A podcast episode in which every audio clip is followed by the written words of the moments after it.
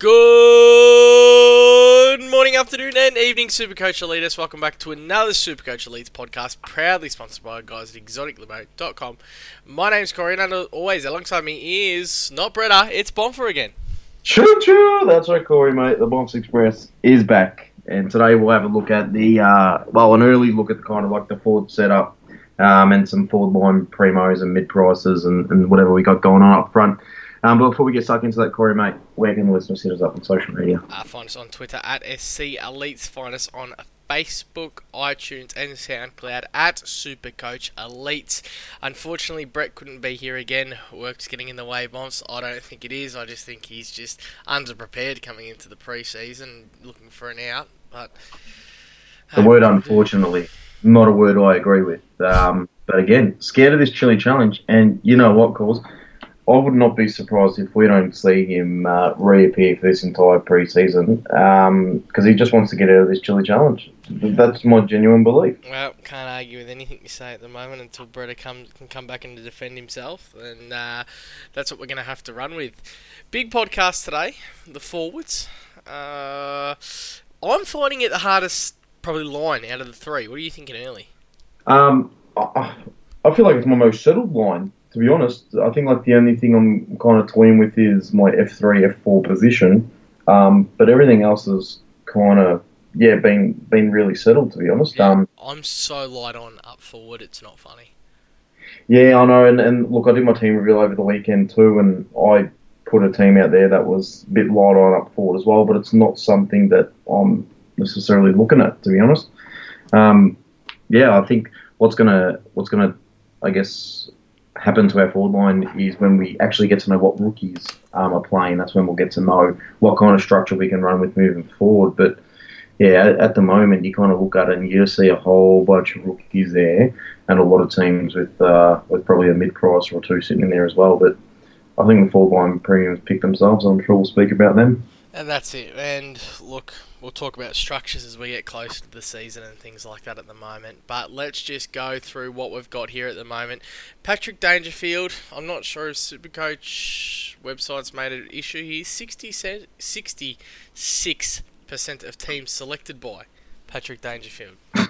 That's a low percentage number. Surely wrong. Anyone that is signed up to the Supercoach website at this point in the year either has not completed their team and hasn't pressed you know submit team, and maybe that's why the figures are a little bit low. But surely any team or any person that has any half bit of knowledge about Supercoach and, and football would be selecting this man. We won't say some things that we said last year that could irk some people. But No, uh, we won't. What do you say to those who don't have him? No, to get him. Obviously, it's to get him. We're, we're speaking about a bloke here who, since 2012, has not averaged underneath 100. And let's have a look at his averages, right? 118 from 22 games, 112 from 20, 105 from 22, 118 from 21, 130 from 22, 136 from 21, 121 from 21 games. He's played underneath 21 games once in the last, what's that, uh, 2009, so seven years, and has not dipped below 105 average in that time. It's incredible. I've, obviously, we've been gifted uh, to be selecting him as a forward, and it's an absolute no-brainer from round one, and needs to start there. I think there was talk um, over the past week or two as well about him shedding some kgs as well, which is something we'd love to hear about players as well, don't we? Yeah, yeah, definitely looking fitter than ever. The biggest quads in the game. Oh, arguably. Foss pretty big too, but uh, yeah, I just I don't understand how you could go into the year without him. He'll probably be VC or captain most weeks. What was he price at the start of last year? Seven hundred and something, seven forty. Is that correct? Yeah, give or Like, take, yeah. yeah, you know, he's 100k cheaper. Yeah, should be the number one owned player in the game. Should be the first player you select, no matter what you're doing. Guy's a freak, and the fact that we got him as a forward um, is an absolute no-brainer. What about his teammate and Tom Hawkins, mate?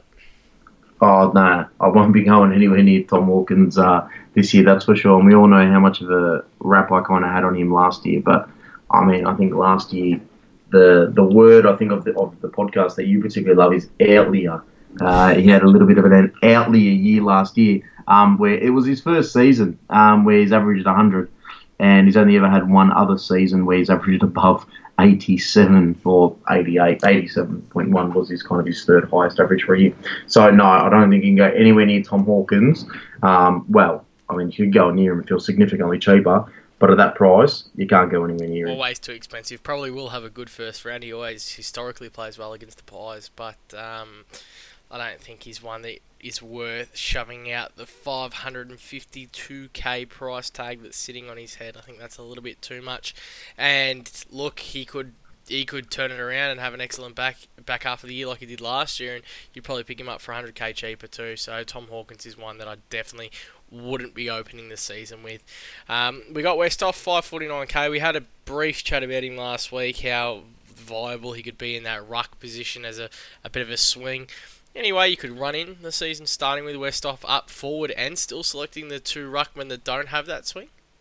No, I wouldn't encourage it. I mean, obviously anyone can do whatever the hell they like, um, but I certainly wouldn't encourage it. I think when we spoke about the Hoff during the, the ruck, podcast, I mentioned that last year a bit like Hawkins in that, that outlier uh, year there, Corey. Um, again, first time he's averaged over 100. Um, Westhoff has only missed one game, though, in the last seven years, um, which is absolutely incredible. Um, so you know he's durable, you know he's going to play games. Um, and in those seven years, he's got a low score of 80 with a second low score, sorry, low average of 85. So um, he's, he's probably not going to do anything poor to your team, but there's probably players who are going to do better on the year. Westhoff. I couldn't see. I wouldn't be starting him. Um, Port is at round eight again. The buy this year. So yeah, are we going with the same thing too? They've just they're almost that team year in year out now that you can have that that wait and see factor, that look. You know, if he starts doing it, if he comes out and he's playing a great role through the midfield, you know, off half back and he's scoring really well, he's your first upgrade target coming out of round eight. So well, maybe not your first, but he's definitely an upgrade target. I I probably don't condone too much starting with the Port boys rather than let's having a good look with them. Robbie Gray fits under that mold too. I mean, I'm sure when we get there, but um, yeah, that that buy round structure and which probably got a little bit more talking about last year than it did this year. I think when it came to the buys. I remember last year it was a huge topic of conversation, but yeah, Westhoff wait and see for me. Buddy Franklin Bumps, he's always been a very talented Supercoach player, historically scores well, always has huge scores, fluctuates up and down, you know, your 160s with your 80s and, and, and even less. Anyway, you could condone starting Franklin coming to the season. What is he, 32, 33 this year? Yeah, something like that. But yeah. there's just no slowing this bloke down. He's a generational type uh, footballer, isn't he? 12 seasons in the last 12 seasons, he's averaged underneath 90 on two occasions. Uh, to me, that is phenomenal, particularly for a key forward. Um, he's ceiling at 115. He's only averaged over 100 once in his last six years.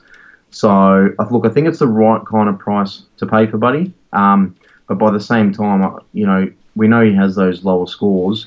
So I feel like we can get him cheaper at some point later in the year as well. Um, and if I'm not mistaken, he's suffering an injury this preseason. Yeah, Don't quote me on that, but looking up as well. I'm relatively confident that that's the situation. Well. Yeah, I'm relatively confident that he's got a bit of an injury issue as well. So, but I mean, when hasn't Buddy had an injury issue? Whether it's a you know a lingering leg or a sore, I don't know, hamstring or whatever the hell it is, I feel like he's kind of always lingering around. But I mean, Buddy's the kind of player where he's on 40 after three quarters and then scores 60 in the final quarter to bring his score up to a respectable 100. Um, I feel like he's a, a fairly underrated though. Like he, he goes under the radar and he probably doesn't get as enough Supercoach love as he probably should. Um, and it, it, probably comes through when we're kind of speaking about him now. To be honest, I mean we're like, yeah, he's an option, but well, I am anyways. Like, yeah, he's an option, but it's probably not my first picked. But he always seems to hover around that top six to eight year in year out. Mm. And, and, some of those scores too, you get him in the right matchup, you can almost go in and risk the vice captain option on him because you know playing at Gold Coast, he could kick ten. Yeah, well, well, he did it against the Premiers last year, and he kicked eight in round one or whatever it was, and scored 170 something. That's right. Yeah, late yeah, season so, surgery too for Lance Franklin. That's what it was there. Yeah, cool. So he does it against the good teams as well. He scored 160 odd against GWS in round 22. He scored 178 on the Pies in round 20. So he does it against the good and the bad teams. Don't you worry about that. You'd love to just get him on a on a fit preseason where there's nothing wrong with him, no news, no no nothing. It'd be great to just have a fully fresh, fit, firing Buddy Franklin for the Supercoach teams. You'd be absolutely stoked with that, wouldn't you? But um, I mean, you can only.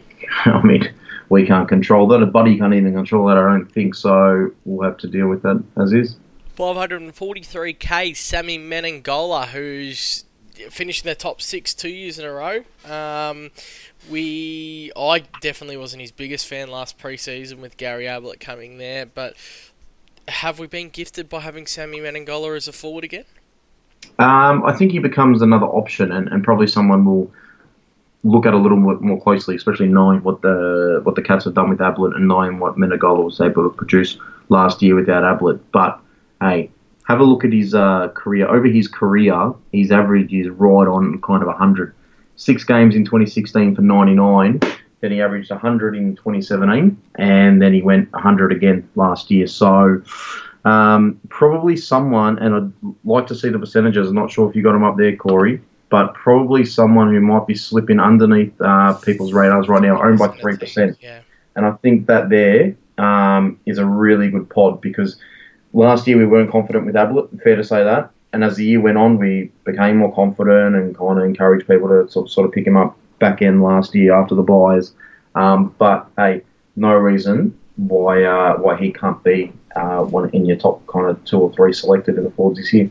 And it's funny because it's almost that Ablett and Dangerfield factor that they can be so potent up forward. I mean, uh, that Menegola gets a lot more midfield time, and that now we have Dangerfield as a forward line player because the rotation all those players can have, where they do go sit up forward and, and, and kick your goals and dominate and you know, you know if the game needs to be won, you can put them in the midfield and put Dangerfield at full forward, and there's not too many who can man up on him as well. So I've, I've got huge raps at Sammy Menegola this year. He's kind of one of those ones, really, if I was looking for someone a little bit out, outside the box that I'd be looking at. Um, I don't have him currently in my team, but he's probably not too far away from it, to be honest, because he's, I think he's so much more impactful as a midfielder than he is up forward, and I think when I'm looking at that forward line, I love to look at players who I know are going to, you know, have some serious stints in the midfield.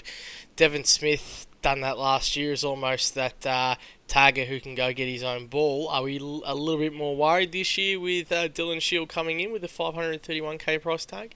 Yeah, I think when I when I first started and I went to go select my team, I was kind of looking for Devon Smith to see if he was a forward line player, which he was, but um, I was looking to bring him in kind of straight away, but I could only afford that one player with the way I'm structuring my team at that kind of 530k price.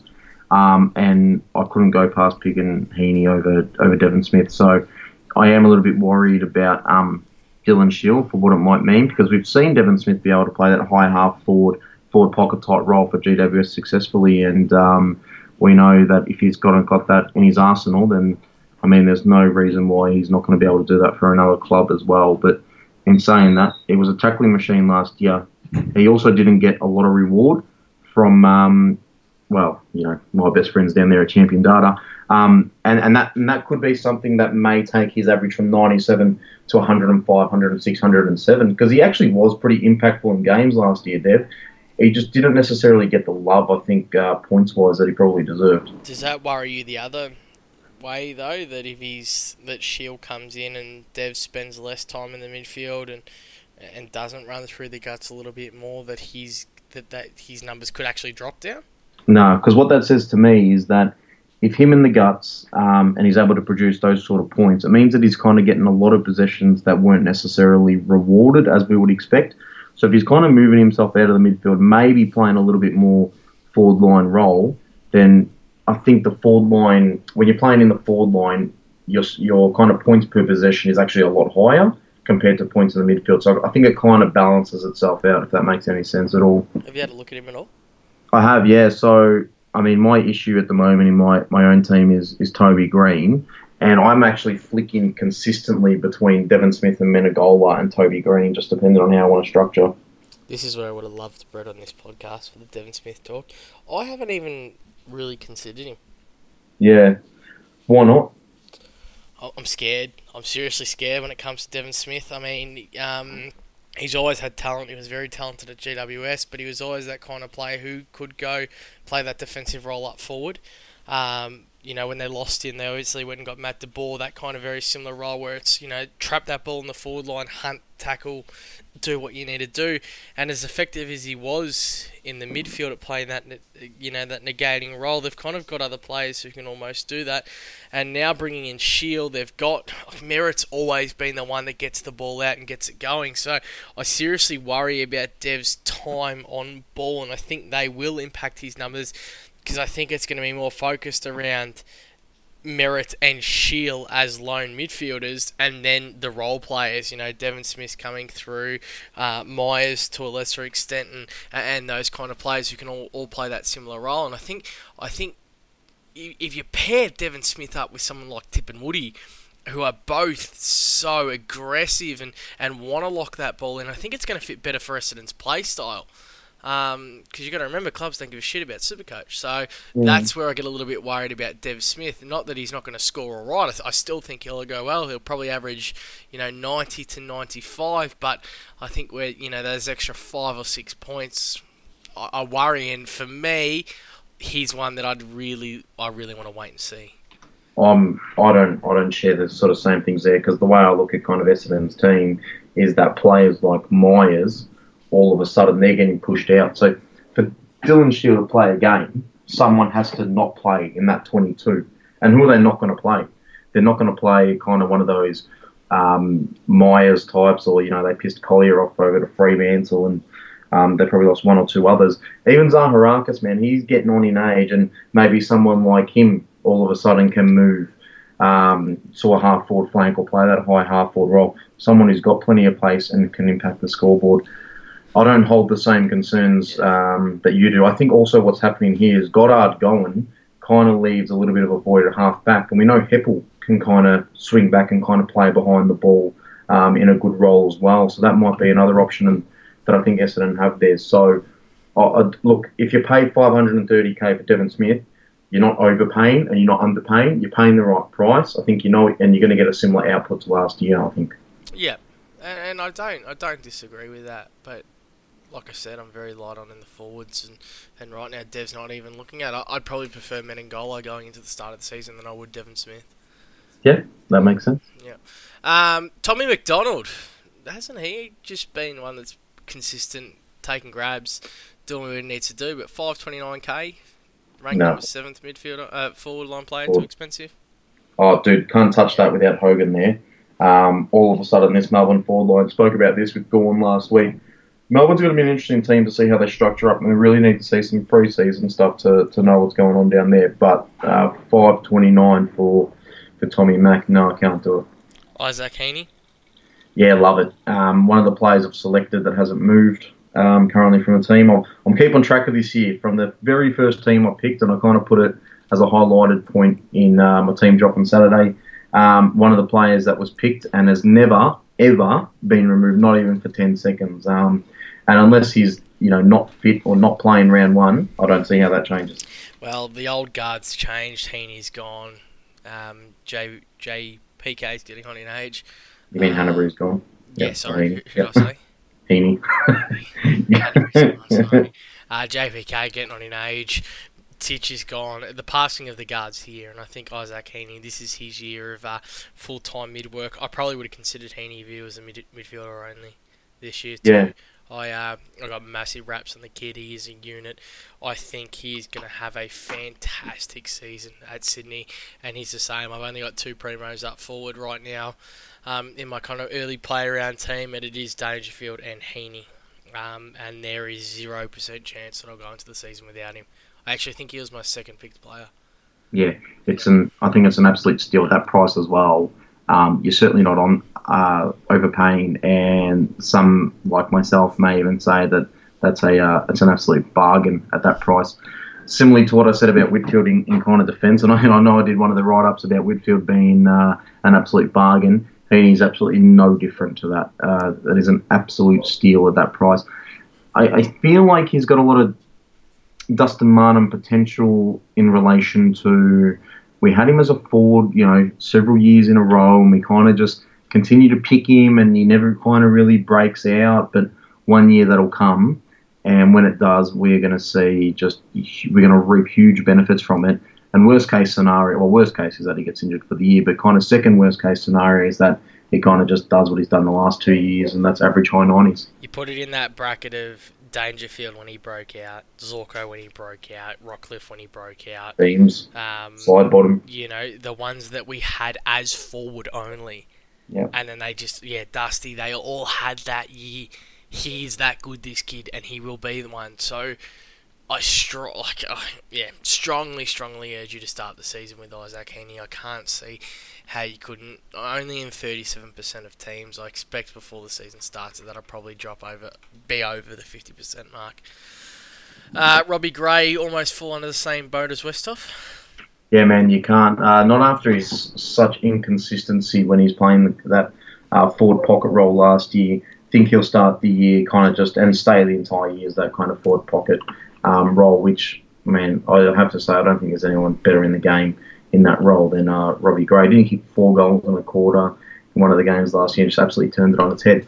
Um, but I think that early that early buy poses uh, the biggest barrier in getting him in the, the game against the Saints over in China this year.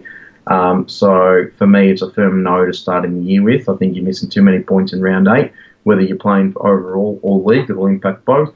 And I think uh, he kind of becomes that perfect, if you feel like he's a top six, kind of round nine, ten uh, upgrade option just prior to the buys. In 12% of teams at the moment, which is a lot higher than what I thought he would be. What about the fact that Ollie Wines is gone?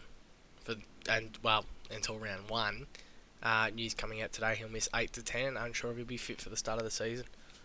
Yeah, so obviously um, they have a gap in their midfield, but I just feel like Port Adelaide cannot do without Robbie Gray in the forward line. They could do with two Robbie Grays, one in the mid and one in the forward, but I just feel like his scoreboard impact uh, is just far too great to kind of miss out on. He started the year in the midfield last year, did he not? Uh, yeah, yeah, remember? I- I believe he like did, and- far fire early.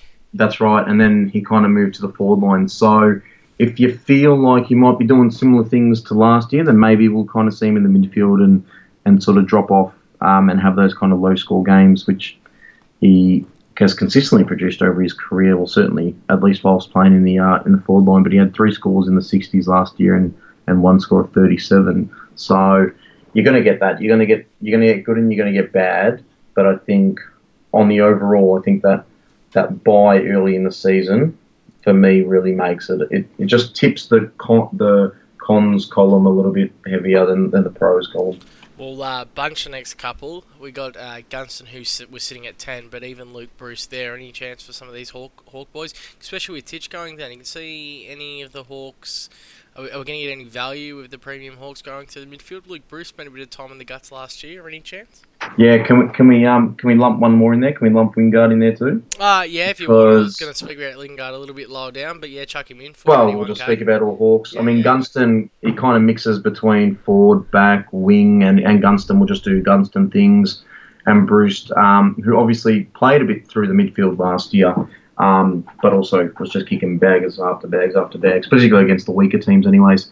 Um, do I think they're going to get more time through the midfield? No, I don't. Um, to be honest, I think they're going to really depend on the, the newer types kind of come through, and these guys will play similar roles as to what they played last year, just offering that that support through the midfield. Um, Wingard is the one though that is well currently sort of half tempting me, but I know when I see a couple of preseason games, he's going to be the bolter, I think, and he's going to be the one that's going to say, "Pick me, pick me, pick me." Can you see him playing a lot of time in the midfield?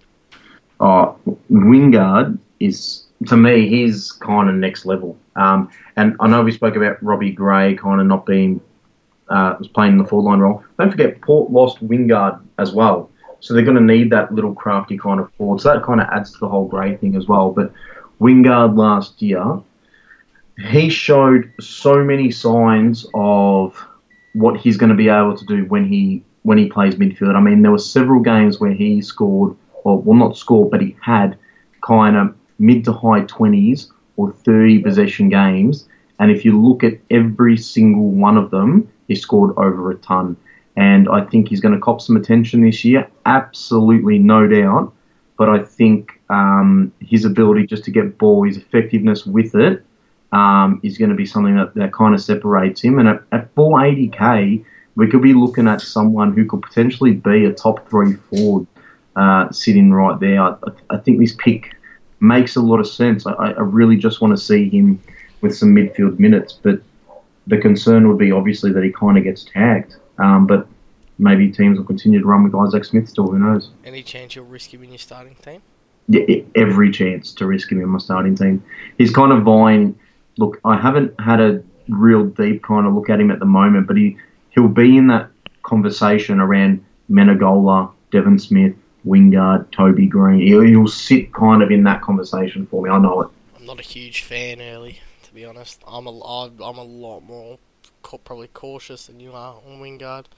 I don't know. I don't know what we're gonna get. I don't. I don't really trust Alastair Clarkson to give us a consistent kind of run through the guts with Wingard. I mean, maybe Titch out helps, but they've look. They've got some absolutely amazing forwards. He, he definitely could be used there, but I ju- I would just want to wait and see for it. It's not one that I'd be banking on at the start of the season. I'd rather upgrade to him. Yeah, I, I, I, mm, I mean, i would be happy to take the risk on someone like Wingard because I think his kind of low end stuff um, won't be as bad as people think it will be. And I think kind of the absolute minimums, he'd be averaging 90 on the season, and you can kind of plug holes along the way. And if you've got trades at the back end, kind of upgrading then. But someone who I can see myself taking the risk on because I've got a bit of love for Chad Wingard. Um, and I think the upside to him is just obviously immense. How do you think the Hawks are going to go this year? I think they were they, they finished a lot better than they should have last year. Um, they'll be contender for the eight, I think again. Um, I don't necessarily think they'll make it. Mm. I'm just scared with Wingard. He can be a bit of a front runner. Just depends on Hawthorn tend to get the best out of every run though, don't they? Yeah, look, he can be by front runner. You mean kind of like downhill skier yeah. kind of thing? Yeah. Um, I mean that, that that's a fair point you raised, but I just feel like who look who else is kind of getting the ball? Who else is going to be involved in link ups? Um, you know, Smith, Shiels, they kind of come to mind. But you look at the Hawks forward line. You know, they've still got Poppy. They've still got well, Rioli's gone obviously, but they've got Ruff, Gunston, Breust. They've kind of got the whole crux there. Um, to kind of that that forward line that won three flags in a row. They'll have the rest in Ruckman there too, probably. Um, I just feel like there's not many positions in the Hawks forward line up for grabs, and, and that's what pushes Winfield. Uh, Winfield. Jeez, I'm talking about bloody smokes here. Wing, Wingard uh, up the field a little bit. Yeah, it's a tough one. And I know there's a lot of love for him out there, so it's good to I, get. I agree with it. Yeah. Of the, of the, token there. There's uh, David Mundy get a look in now. Lachie Neale's gone. Connor Blakely's just gone down with an injury. Michael Walters to an extent. Are we going to see these guys back through the midfield? Well, I think Walters is the one that's been spoken about this pre-season around that whole midfield thing. I think he wants to move to the midfield as well. I think all of a sudden, and we know how much I've hated Walters two years in a row. All of a sudden, Walters again becomes an option because I think he could genuinely play these midfield minutes. Um, and we've seen it last year. We kind of saw it in stints the year before as well. Is that when he's able to play these midfield minutes, he's able to score like it translates to Supercoach points, which isn't something we can necessarily say for all players. Again, it's just a matter of injury with this fella. Have a look at his games last year, and again, quite similar to Wingard. Um, any kind of game where you had mid to high 20s, never cracked the 30 mark, but he had a low score of 92, and the rest of it was all kind of all tons from uh, there on out. So again, I mean, if you can push up into the midfield, we're looking at a bloke who, let's say, can average 25 touches on the year, and when he has mid 20 touches, he scores 100. We could be looking at a bloke who could average 100 uh, at sub 480k. Are we just so scared of injury? I'm always terrified with injury for this bloke, but I think you have to pick him when he's not injured and ride out the injuries. Yeah, I don't know. You know me, I'm a huge Mike Walters fan. He's destroyed my mm. season twice, so got you relegated once. Yeah, exactly. Might as well pick him again. Three percent of teams. So. Third time lucky. Yeah. Three percent of teams is surprising because there are a lot of people out there who love him. Yeah, I thought he'd be in more than that, to be honest. But what about Mundy? Mundy, I couldn't. Yeah, I, could, I couldn't do Mundy. I could do Walters, but I couldn't do Mundy. Just that price tag, five twenty. It's not so much even the price tag. I just, I just feel at some point he's going to kind of just kind of go downhill. And last year I didn't, I didn't expect it to kind of be last year, but this year I'm kind of changing my tune and thinking he's done. And, and I feel like we shouldn't pick players who are in their last year of football and I'm feeling right now that this is last year of football. Probably one of those ones too that you'll you'll have a look at during the season at the same price as well. So you can't oh. see oh. him being a top six, but if he is around that mark and you want to take a risk on him as a pod during the year, you're probably not paying much more for him. He'll hover. He'll, he's a hoverer. Uh, the doggies, Dunkley, McLean, Mitch Wallace, and Caleb Daniel, who we've got as a forward and spent a lot of time down back last year. Uh, Dunkley 516, McLean 514, Wallace 500, Caleb Daniel 420. Do you think Caleb Daniel's going to start behind the ball again? He only did it for about a month period, didn't he? Um, I'll need to see kind of some preseason stuff to, to kind of evaluate that. But I mean, if, I really don't know. Um, I'm not a not a huge dogs watcher, um, but I mean, who the hell knows? Truly, who the hell knows? Um, the other guys you mentioned, McLean. Obviously, he had a, an incredible start last year, and week after week after week. Well, certainly you and Brett are kind of more at the start. It took a little little bit longer to convince me, but we're encouraging McLean, and then he kind of dropped off in the back end, didn't he? Um, and the return of yeah, the return of Libba, the, the just the fitness of uh, Wallace now. I don't know about McLean. Um, he's one I, I'd want to wait and see, like you're kind of sitting on uh, on Dev Smith and Wingard. He's one I like to wait and see. Dunkley, I mean, I don't know if you want to talk about him because you were huge on him uh, kind of last year, especially in the back end, encouraging people to, to have a look at him. I'm a little bit more hesitant this year than I was last year. I think Josh Dunkley is an excellent footballer, um, but you've got you've kind of got those locks in that Western Bulldogs team who can't move outside of the midfield. I think Macrae's one of them.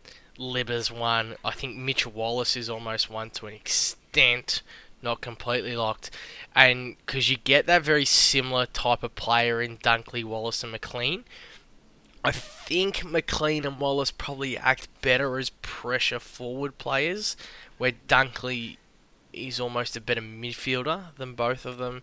Um, no disrespect to either of them, but I'm so scared that you're gonna see Dunkley, McLean, Wallace on a huge rotation, almost that you know that tripod of you know, tour up forward once in the guts, and then a goal's kicked, and you switch that around, and you switch Bont with them the doggies have a very good core of rotating midfield forward players that I'm just so. It's the same reason why I'm so scared of Bont in the midfield.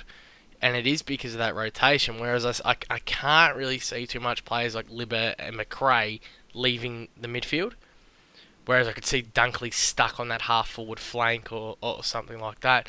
But out of all of them, Dunkley is my favourite. And if I was going to take a risk on one of them, it definitely would be him. Oh, absolutely. And in the last nine rounds last year, um, he had two scores in the 80s. Everything else was 100 plus, yeah.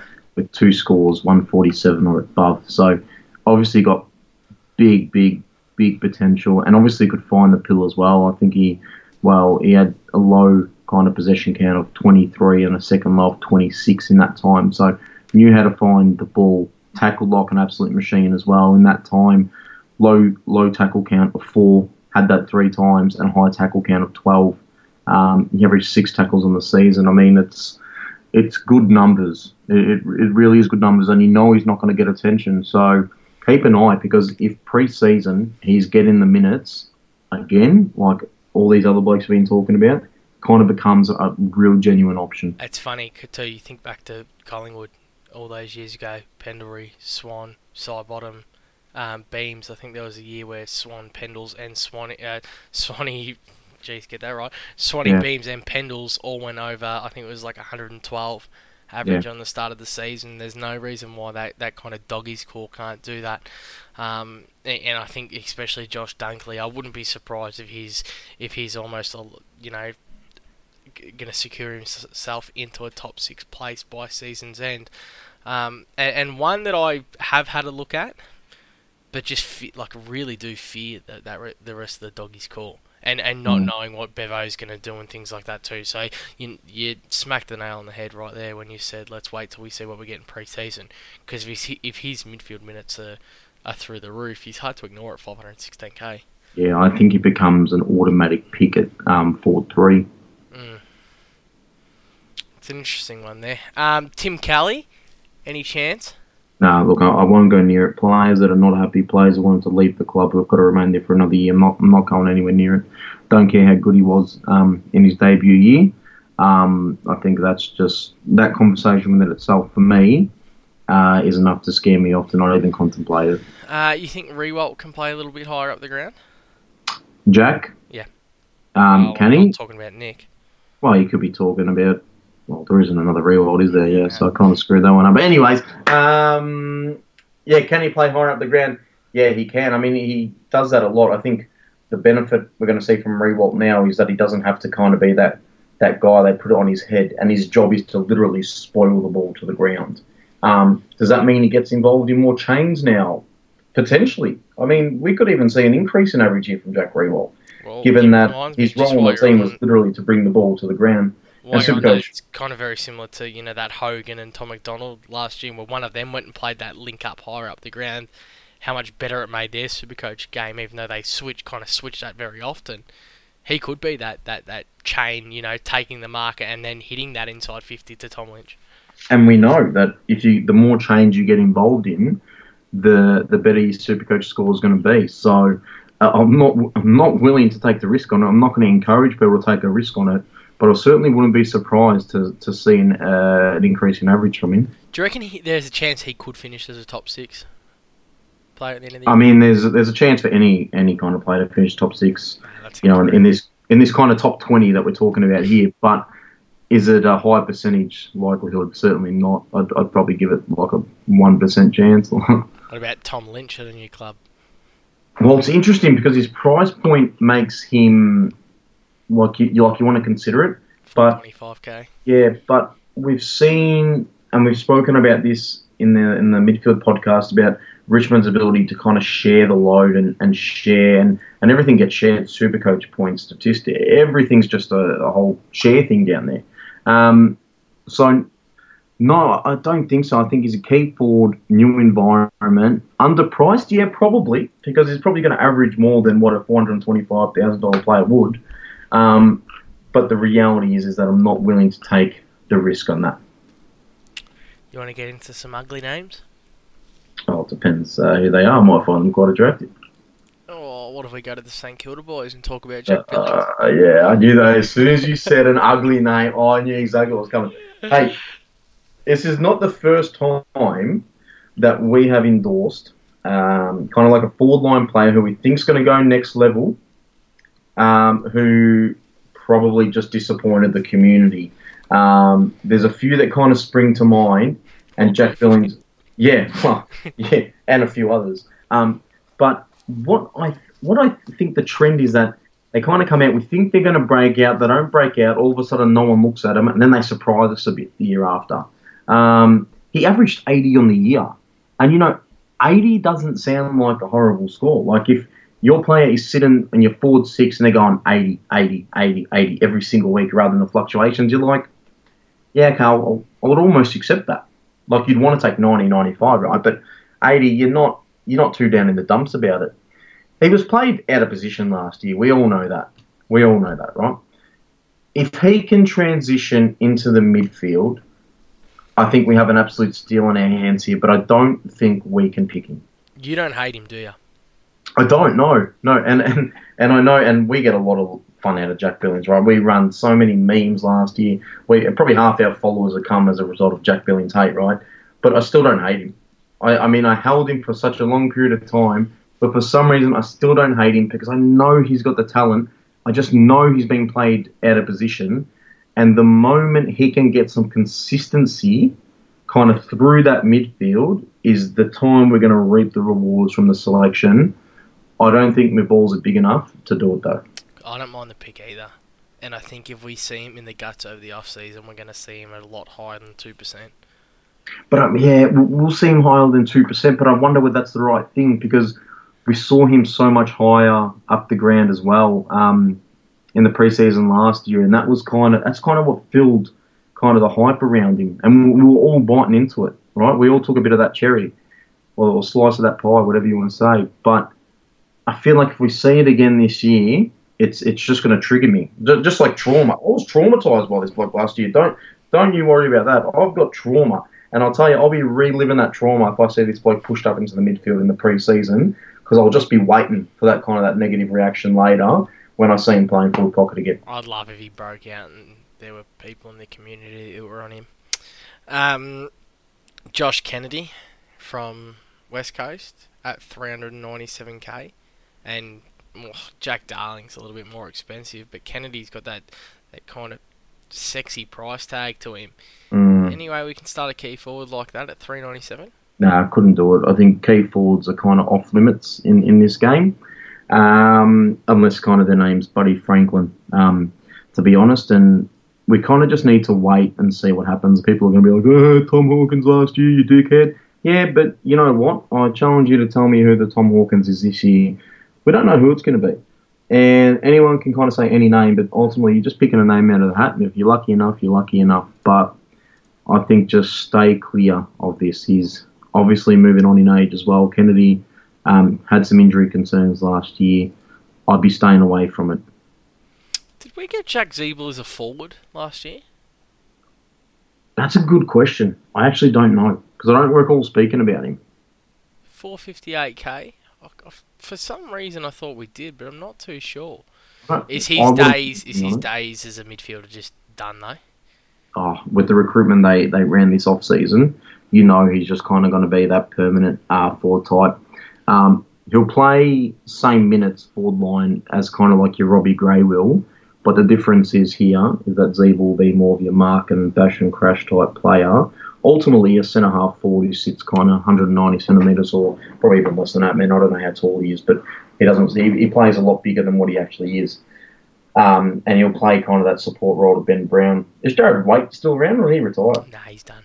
He, he's retired. So yeah, I mean, even more kind of uh, weight, I think, to, to the whole Ziebell uh, playing that kind of key post role. You know, one who I think will be interesting, especially if we can get a bit of a go at him in the midfield, would be Jy Simpkin. I think I don't know if it'll be this year, but there, I think there'll be a year where we get a, a, a bit of a a 90, 90 average out of Jy Simpkin. I don't think we're too far away. I got, I got huge raps on that kid. He's class. Yeah, yeah I, I, mean, I personally don't know much about him, um, apart from the fact I, I think I started uh, the last year or the year before with him uh, in the forward line. Um, it's kind of like a more expensive rookie type option, and he and he burnt me, so I've, I've looked negatively on him ever since. Petracca? Petracca, yeah, exactly that. I ain't going anywhere near it because I think it is that again. I think we're seeing a lot more of these these midfielders and Robbie Gray, Christian Petracca, um, Ziebell, you know, Martin Dangerfield, these players who can kind of set themselves up almost permanently in the forward line or in a half forward type role um, and obviously, Martin Dangerfield a bit more midfielders, but I think you get what I mean by the ability to play forward and play it well, and as a result, just not eventually move into the midfield. Yep. Melbourne are going to need that, I think, this year because someone who can impact the scoreboard is going to be pretty important. I think the loss of Hogan is it, it's going to screw Melbourne a lot more than I think uh, they're expecting, to be honest, and I, I think they're going to need all they can kind of get from what what kind of talent they have sitting in the forward line. That I think they were the best team at getting the ball into the forward line last year. They, they just most, weren't they good at translating into like fifties into scores or, or goals. They, did, they scored. They were the number one scoring team last year. Yeah, but I think, but I think even their, their conversion percentages yeah, okay, now. Yeah, I've, yep. I've ordered my champion data prospectus book. Don't you worry about that. Uh, that been collecting this book for years on end. You know how much I love that book. Is that up for order? I didn't know that. Yeah, it's available for pre-order. It's come out in the last couple of days, so maybe we'll post a link or something in the coming days as well for anyone who wants to get on the book. Yeah, I think it's forty bucks plus about ten postage, something like that. Good buy though. Um, You're big yeah, on it every year. I love it. I love it because I love looking at things like that. And uh, you know, Brett and you give me a little bit of stick. Oh, Stats Bonfire coming out, and I get a lot of my stats from from that sort of thing. There, I absolutely love giving that thing a read. Read it back to front every year. Um, but I think that their actual conversion from um, you know, the amount of inside 50s I have as a percentage um, was actually like not kind of in the in the top few. I, look, I might be wrong, but I'm fairly confident I'm right on that one there. So they're going to need some talent in that forward line, and with Hogan leaving, Petracca stays there for me. All right, I've been dragging this on the whole podcast. We're 45 minutes in. Toby Greene. Everyone yeah. wants to talk about him. Not running yet, or, or light laps, I think, walking. He's not training properly yet. There's a lot of teams who have him. Uh, actually, let me check ownership while we got it. 28% of teams.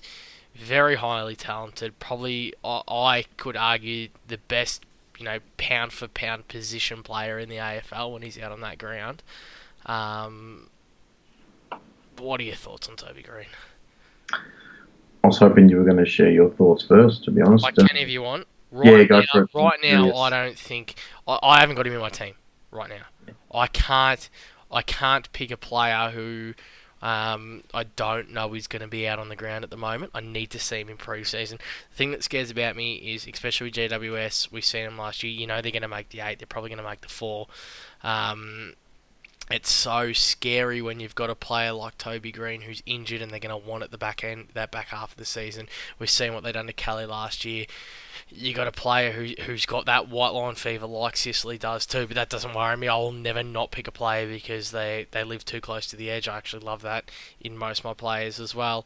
Um, but the fact that he's not fully fit right now, the fact that he's yeah, not out in the preseason. I want him back on that track. I want to see him in JLT. If he's playing in JLT, I don't, I, I don't think I'll pass on him. I think I'll 100% have him if he's playing in the JLT. But if he's not, he's touch and go for round one. I don't think I'll risk it, and I'd rather pay up to have him when I see him, you know, put a couple games together. Yeah, this is my thing, and I feel like uh, every time we, we do a potty here, I'm I eventually end up speaking about the bloke I write my article about on a Wednesday. But um, again, Greene is my bargain buy this week because 350k presents someone who could be a top six option. Something surprised me though. I delved a little bit deeper into the stats, and Stats Bonfire, you really came out to play uh, today, and you'll see it in the article tomorrow. But what I actually had a look at is the amount of actual hundreds this guy scores. Now, if we're thinking here, you know, top six forward, because ultimately people will select Greene thinking he's going to be a top six forward. Would you agree with that? 100%. Yeah. So for me, a lot of teams I'm seeing him being selected at forward three. Just just so you go on, a lot of teams are picking him at this price because they think they're not going to be trading him throughout the year. He's not a stepping stone yet. They do think that he will be top six yeah. on the. It will be in their finishing team at the end of the year. Yeah, yeah, yeah. And and the thing, and, and look, he was in my team that I dropped on on Saturday as well. But since he's made his way out of my team, and my concern is this, okay, is that these are his games played over his career 19, 19, 15, 22, 21, 16, and 7. So he's played 23 games in the last two years. My bigger concern here, though, is that in the seasons where he's scored. Uh, he's had a season where he averaged just a tick under 103. It was 102.9. He played pure midfield that year. So to me, that does that's not going to be an accurate reflection of something we can kind of predict from him. Aside from that year, in the last three years, he's gone 90, 96, and 72. To me, even that 90 and 96, that doesn't scream top six to me. It, look, it, it just doesn't.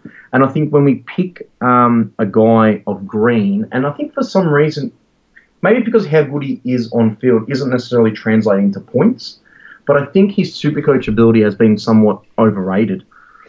In his last two years, so in his last 23 games, he scored five tons. To me, that is not a top six forward. Is in his last five, five tons in his in last two years in 23 games, game? 23. five tons. Wow five tons. He's scored 18 tons in his last four years, which he played 66 games, right? Half of those came in one year.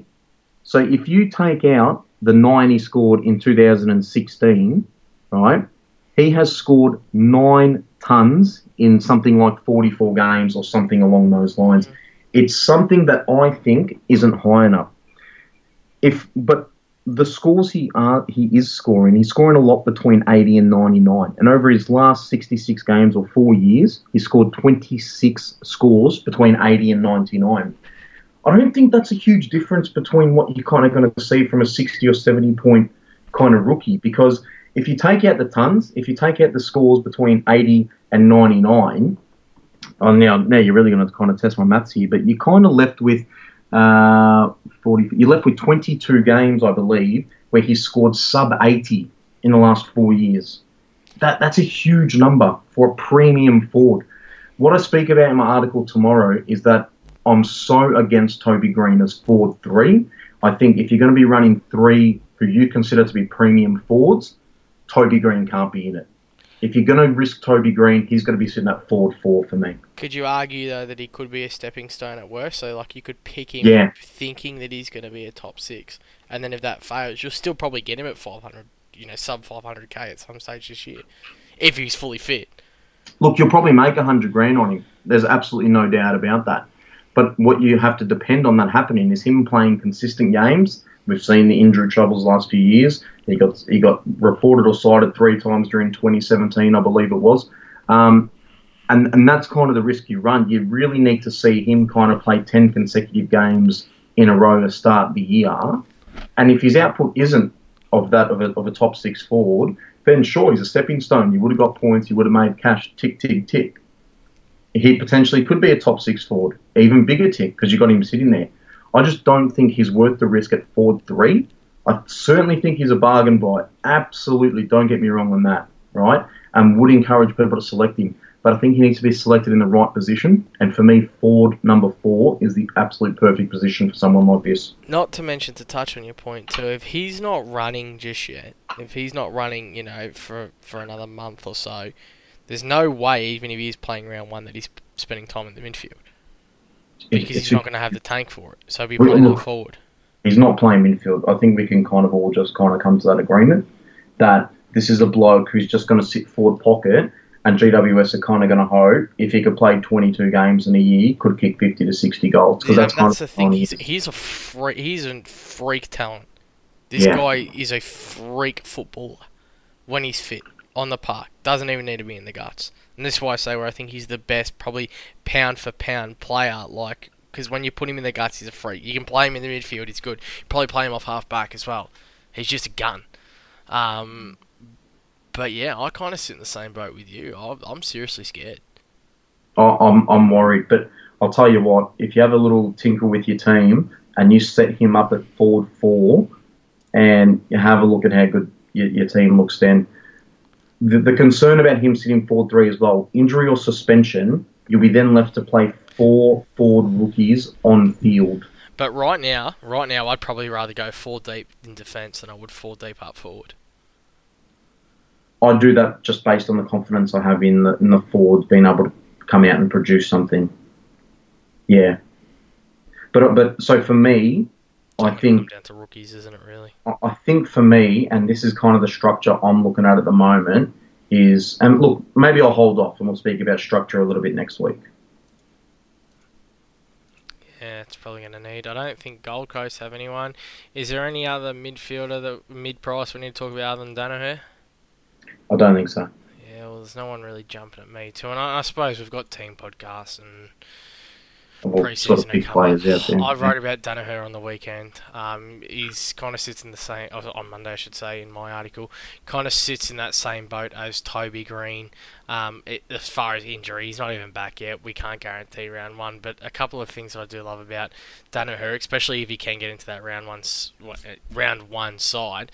Um, one would be the price. He's priced so juicy at uh, 277k. So he's a player that I think if he was playing could get you to the 450, 500k. He's I, I can't see him being a top six, but for me and what I wrote was Daniher is definitely one that I'd use as a stepping stone. I think he can make just as much bulk cash quickly as a rookie can. Um, and if he was if he was 100% fit right now, I'd be there'd be no way I wouldn't be starting him. Seven of their first eight games are in Melbourne, either at Marvel or the MCG. He's got a beautiful run of fixtures that include teams like Hawthorn, uh, uh, Brisbane, St Kilda, um, North Melbourne, who I think he matches up really well on too when he is fit as well. So Daniher's one that I hope he can get back and start training, and hopefully we see in the JLT. If he is, he's one that I would rather probably take a risk on over than over Toby Greene. Um, but right now, I don't know how I could pick Daniher with that injury cloud looming. I don't like to pick players who are injured. I've done it before. I've taken the risk before, and it, it's just burnt me. So, learn from your mistakes and yeah, don't select players who aren't having pre-seasons. I think you know my personal opinion on Joe Daniher. Probably one of the most overrated footballers in the first six years of a career than anyone I've well, probably can, ever seen. Can aside I just from say something? I know you said that, and you're big on that. I ran Joe Daniher's numbers the other day, and you can see this on the page. I put it up next to Buddy Franklin's first six seasons, which are just shows that he's not even close. And I put it up next to Josh Kennedy's first six seasons from West Coast, and those numbers, his first six years are better than Josh Kennedy's first six years. Yeah. Josh Kennedy also played at Carlton uh, for three years. like yeah, you know, you know, Joe Daniher also played in a team that had all their players taken off them. Yeah, but he also played as the sole only forward line player there when Kennedy was there. But Bowler was hanging around. I could, I, I could, Kennedy I could actually argue with you that it's probably easier to play next to those. And I'm I'm talking about per game numbers too, not just total over the season stats. Yeah. Like you know, there's I think there's a lot of correlation. It does take forwards a long time to get ready in the game. And remember how skinny Joe Daniher was in his body frame. So I think there's a lot of people who hate on Joe Daniher because he was expect and, and, and like you right now, he was coming to the AFL and was expected to be something big because father son. Um, you know, I think give players like that time and and touch wood, stay fit. I mean, I'm a Collingwood supporter, so the last thing I want to do is root for Essendon. I think Joe Daniher is going to have a spectacular career. Not saying he won't have a good year. I think currently is one of the most overrated players still in the game. And let's not forget this Supercoach podcast. And we're also speaking about a bloke here who's only averaged over 70 once in his career.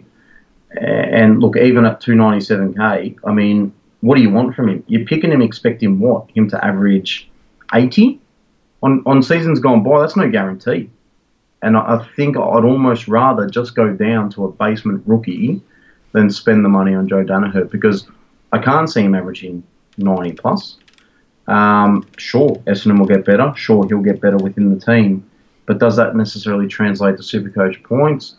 I'm a firm no on that. I mean, his, his accuracy at goal is just so bad. I mean, fix that up and maybe I can see it. If a player but, priced at 270k was to average 85 for the first six or seven rounds into the season, what do you reckon to be priced?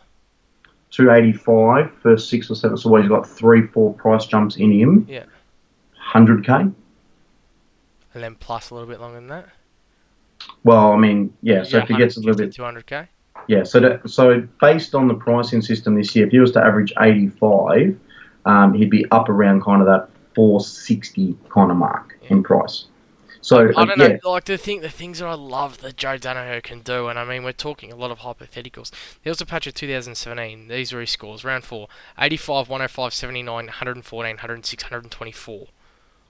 Like you're coming out of that, and he's playing very similar teams early.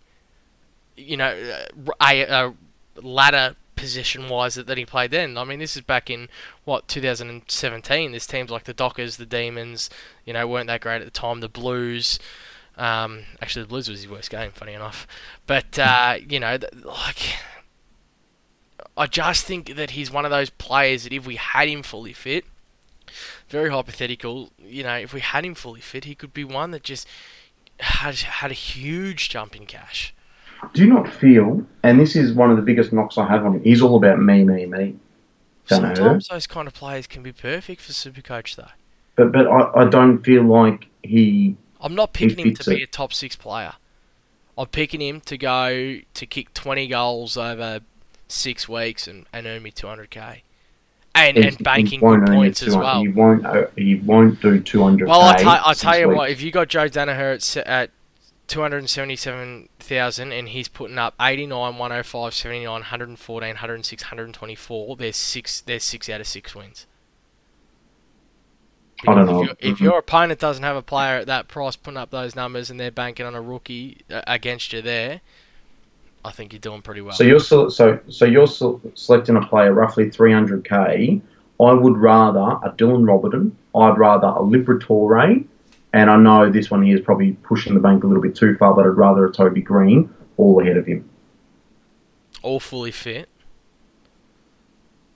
Uh, yeah, yeah, all starting round one. Yeah, see, I think I'd, I'd, I'd definitely rather Libba because you got the midfielder, but I'd probably fully fit, 100% fit. I'm taking Daniher over Robertson. I, I, I know what I'm getting from Daniher. Even though Robertson, years gone by, has shown he'll out average Daniher. That, that's what I find interesting. I think you're picking a player based on how good he could be potentially rather than how good he is Well, currently. sometimes we have to look at that, boss. Sometimes we have to look at, you mm. know, that, that, that pick at that price, and that's where the risk versus the reward comes in. I'm not condoning picking him, but All I'm saying is that I like the idea of picking a player where we know how good they are right now, as opposed to thinking, gee, this bloke might be the best player in five years, so I'm going to pick him now. Well, pick him in uh, five years when he's the best player. But, but, that's what I'm saying. You know what I mean? I think that's where we get sucked in oh, yeah. by some of these players. But you're saying we don't have the sample size on Dan We do have, a, you know, you've, and, you've got. But the sample size is poor. You have that's, that that's year what you're missing becoming. An, an AFL. He, scored, he averaged 86 before injury. To, to me, that's that's to me. I don't. I wouldn't pay that. At 20, see, I think you get too sucked into his name. I oh, see. I would not pay 277 for a bloke averaging 76 when 86, I can pay 86, not 76. Oh, sorry, 86, 86. Sorry, 86. When I'd, I would rather pay 123k for a bloke who might average 65. But you're not I'd, guaranteed for that bloke to average 65. I'm more guaranteed for a rookie to average 65, I think, than I am Joe Daniher to go over well, over mid 80s. See, I think Joe Daniher. I think for I, uh, there's there's a lot of things that, that make me think that if fully fit, he could do that. But all right, let's get off this topic because we're arguing so many hypotheticals here. Are you picking him? No, Are you encouraging people to pick him? not now because he's not fit. that. If he was fit, yes. Yeah, but he's not. Yeah, and I mean, yeah.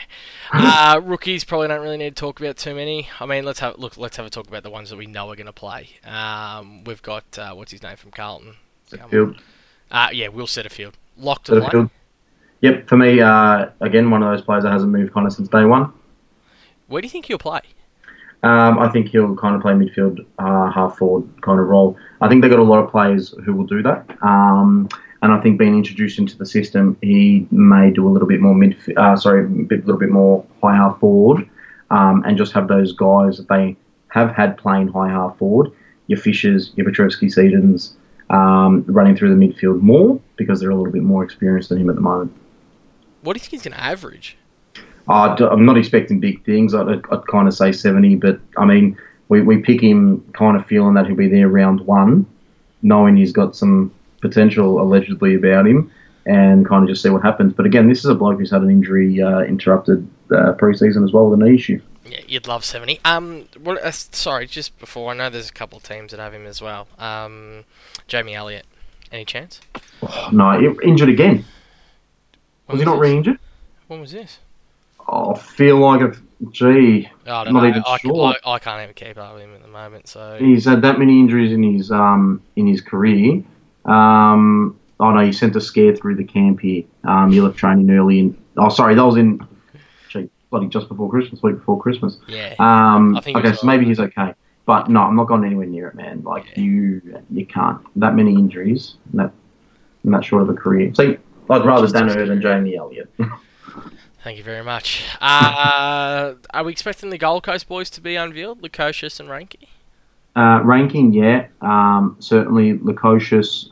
Look, you'd anticipate. So, I mean, who else they got in their forward line? Uh, they got two meter Peter and uh, Day. Is that probably all that's left? So, um, I mean, you'd anticipate that both of them, they're not debuting round one. They'd be debuting in the first three rounds if fit. They've got to sort of show something for their potential uh, members moving forward. 190k Nakia Cockatoo? No, so the injury concerns that have plagued him through his career uh, make him a no-go zone for me. I've got him. He hasn't moved. It's, it's a risk. I'm very confident. I, I was watching a video of him the other day, and he looked good.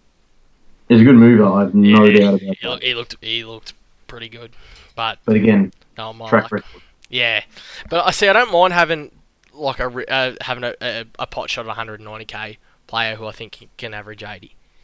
Yeah, Like that's I, I feel a lot safer going to Kai Cockatoo than I would go going Joe Daniher. Yeah. Yeah. Um, and I What are you expecting from him? 80s. Can I read you his games played over his career? Yeah, that's all right. You can read 11? you want. 10, 10, and 2. Yeah, Scary. I don't know how you, I don't know how you're going to do it. I, I think you, you'll uh, you'll back out of that one uh, when when kind of the uh, the the countdown comes a little closer to zero seconds, and uh, It's January 29th, so I've got. it is it is early, so confidence might be high now. I'd love to hear your confidence. March twenty one, I think the season starts. Uh, anyone else that you want to talk about at this price? I think Blakey at 166 uh, is someone who we kind of just need to have sitting there at the moment. There's been some good things spoken about Sam Sturt Didn't, from didn't Fremantle. Blakely only just come back to training? Um, I'm not entirely sure about that, but he's one that, uh, if name ran one, I think we'll, we'll kind of run with. Um, the other ones, I think, that are at a good enough price to kind of pay. Um, Ian Hill at this stage from GWS, Cavarra from the Dogs. one that remember this time last year that the, Yeah, the Stoddart. camp was given huge raps of. We had him as a defender last year. He's a forward this year, Yeah, halfback yeah, flanker, so that's a little bit odd. yeah. Um, not sure if he can Golden. crack into Sydney there. Ian Hill, Cavarra um, were the two I, I just mentioned. Um, and the other one is McHenry from uh, Adelaide, but also McAdam from Adelaide as well. So AFL.com.au released an article the other day about um, first year players at clubs. Yeah. And uh, they were pretty optimistic that McHenry um, would get a crack in round one. Um, same with Cavarra. They reckon Hill, Setterfield, Blakely, they, they were all chances as well. So What's the Gold uh, boy's name too? which one ranking? The young one, uh, Corbett. Oh, Corbett, yeah, Josh Corbett, yeah, he was a he was a bigger fellow that guy there, wasn't he? Yeah. Um, had a really good size about him. Um, actually, Bolter. Yeah, Noah Bolter, yeah.